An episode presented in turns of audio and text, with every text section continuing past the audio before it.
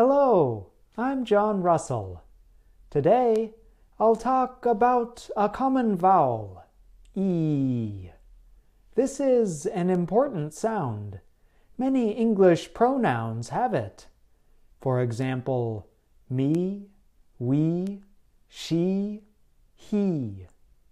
Try to think of E as a slightly happy sound. I'll explain.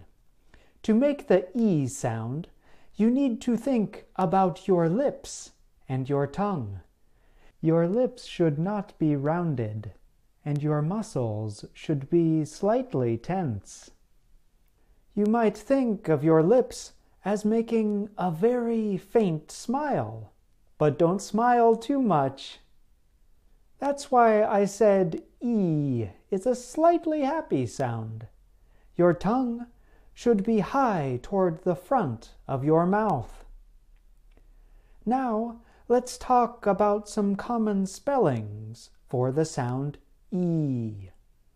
I already mentioned one, a final E position, as in me, she, he. The middle of the word is a common place for the E sound. Words spelled as IE, EI, EA, or EE often have this sound.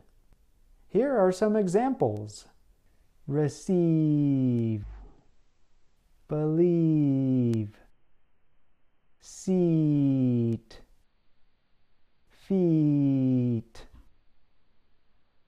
That's all for this week. See you next time.